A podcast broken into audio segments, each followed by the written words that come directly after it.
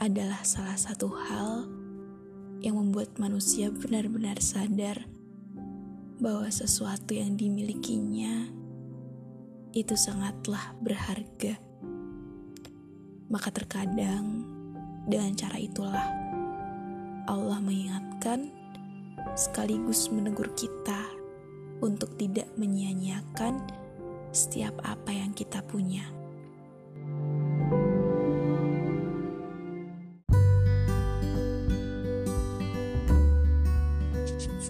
Assalamualaikum teman-teman. Happy banget Finally segmen menjadi mutiara Di podcast kita mutiara ini Bisa kembali nemenin kalian lagi. Oh iya Aku lupa belum nanya kabar. Gimana kabarnya teman-teman? Semoga kalian sedang dalam keadaan sehat ya. Dan berhubung ini juga masih dalam suasana Idul Fitri, jadi aku mau ngucapin minal aidin wal faizin ya teman-teman.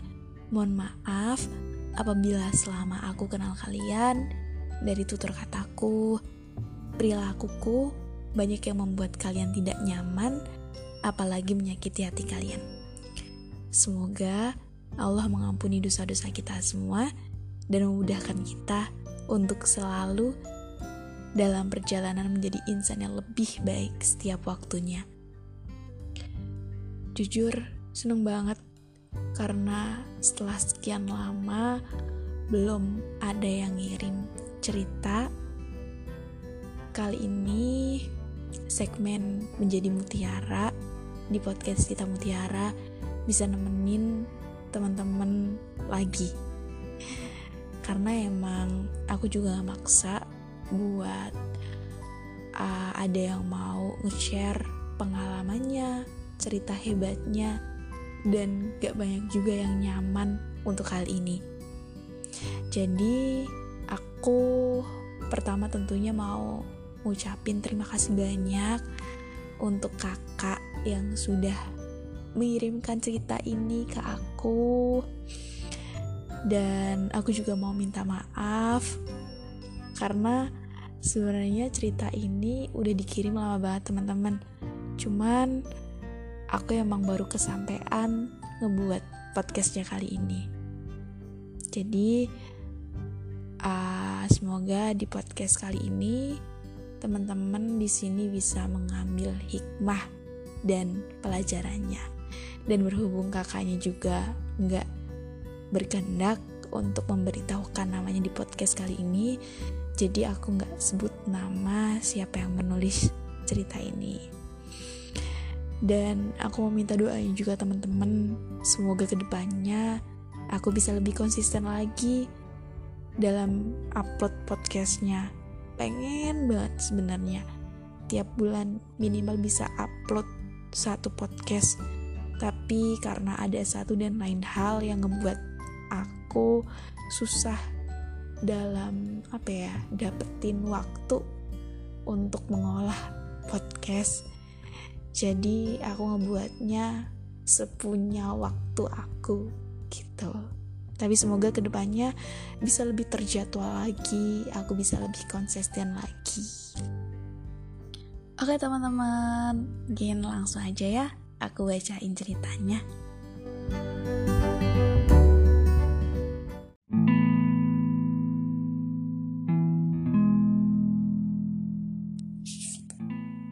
Setiap orang memiliki lika-liku perjalanannya masing-masing. Begitu juga dengan diriku yang mungkin selalu terlihat baik-baik saja. Sedikit pun aku tak menduga bahwa akan menemukan titik terendah dalam perjalanan hidupku, di mana aku merasa benar-benar ingin menyerah pada kehidupan yang sejujurnya baru saja ingin kujelajahi. Alasan yang menurutku sedikit klise jika diingat sekarang. Tapi saat itu cukup membuatku ingin segera bertemu dengan Allah. Katanya, orang-orang yang berkeinginan untuk menyerah adalah orang-orang yang berada jauh dari Allah. Tapi pada kenyataannya, aku tidak sejauh itu dengan Allah. Rasa sakit yang tak terperilah salah satu hal penyebabnya. Manusiawi, ketika kita merasakan sakit, kita pasti juga berusaha untuk menghilangkan rasa sakitnya dan segera sembuh. Itulah yang saat itu kurasakan. Kehilangan seseorang yang teramat dicintai dan tidak akan bisa bertemu lagi adalah patah hati terberat untukku. Aku mencintainya segenap hatiku. Seorang perempuan yang teramat ku cintai setelah ibuku. Aku beruntung sekali berada di bawah asuhannya langsung sejak kecil. Perempuan yang luar biasa kuat dan penuh dengan kesabaran.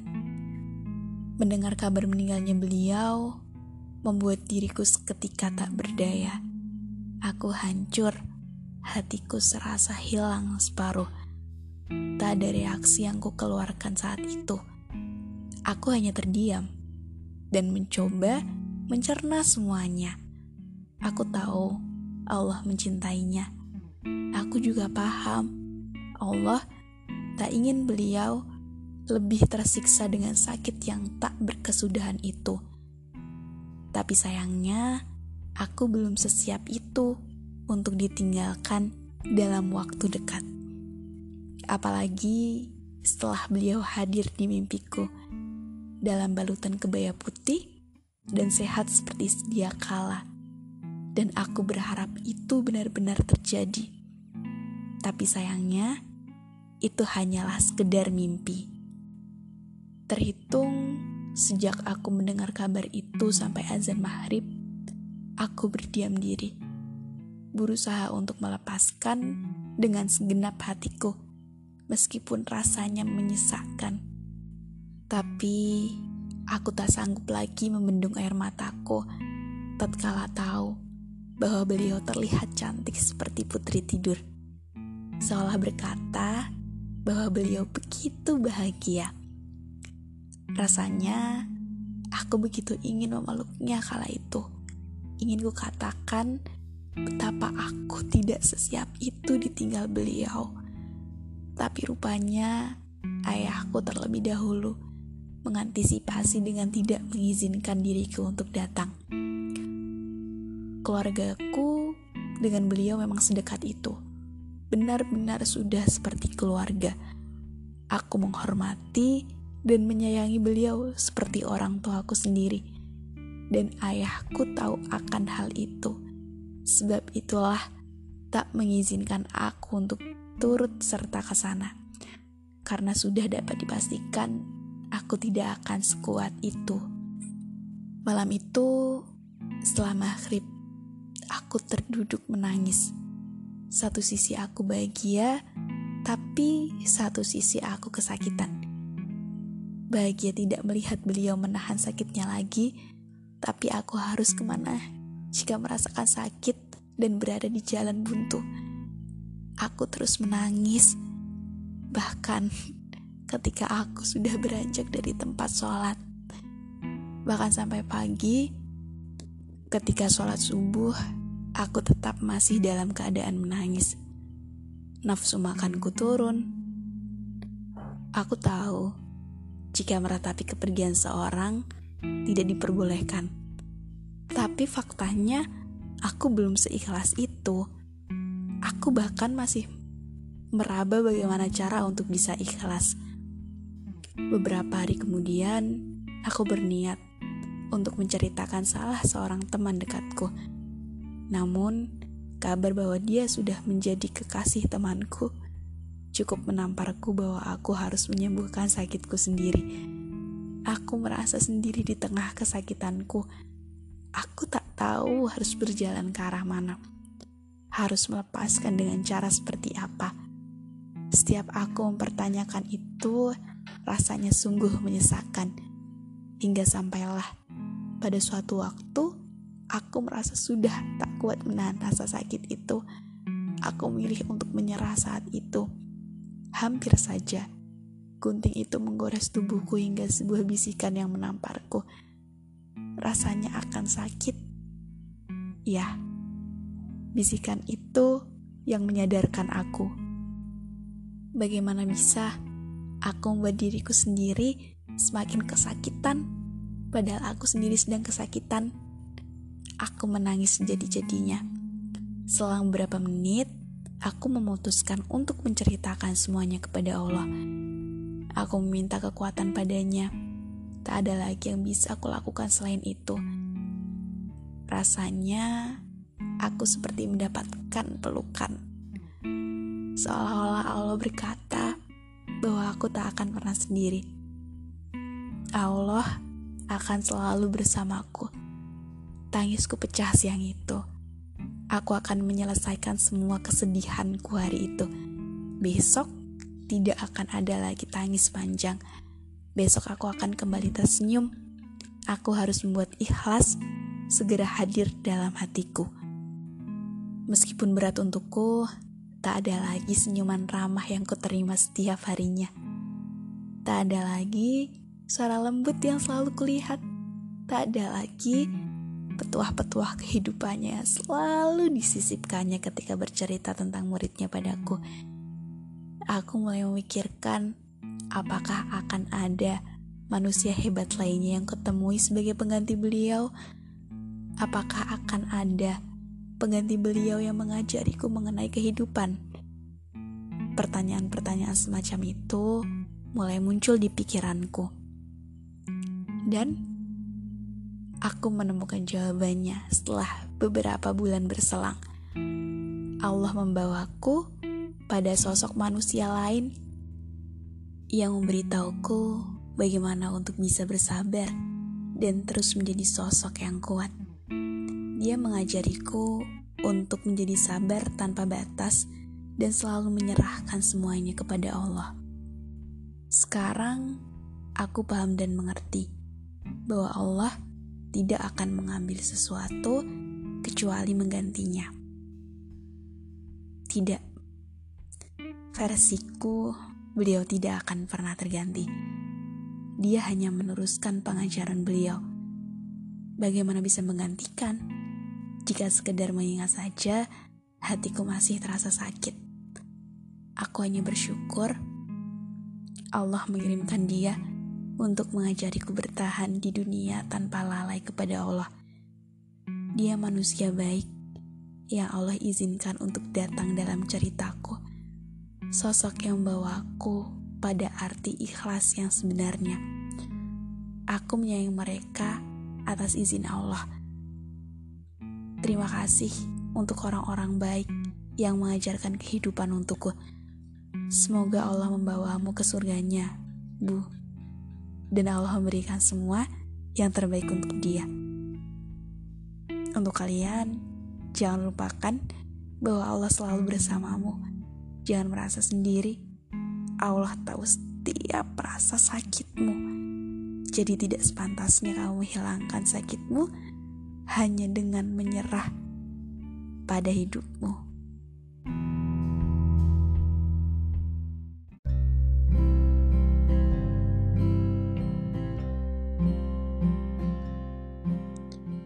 Tidak sepantasnya kamu menghilangkan sakitmu hanya dengan menyerah pada hidupmu.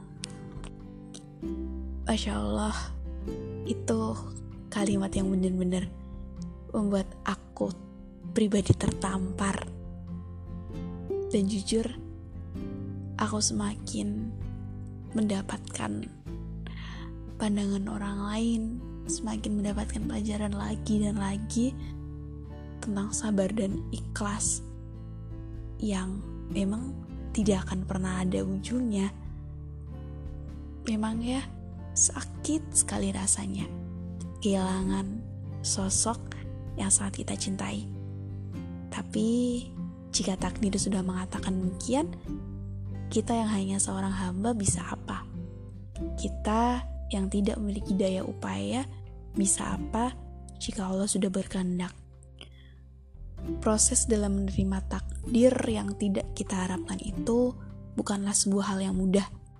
Kita harus melewati rasa sakit, perasaan denial, kemudian baru bisa menerima. Tahap menerima pun kita masih harus melewati tangga bersabar hingga nantinya kita dapat mengambil hikmah dan ikhlas dalam menjalaninya. Tapi justru dari rasa sakit itu teman-teman, kita belajar untuk tidak lagi menyanyiakan sesuatu yang sudah Allah titipkan kepada kita. Namanya juga titipan, pasti akan ada masa Allah mengambilnya lagi. Berat ya, tapi begitulah lika-liku kehidupan yang harus kita jelajahi, yang harus kita jalani tanpa adanya rasa sakit, sedih, kecewa. Lalu bagaimana kita benar-benar bisa merasakan kebahagiaan? Allah yang maha besar dengan segala kuasanya.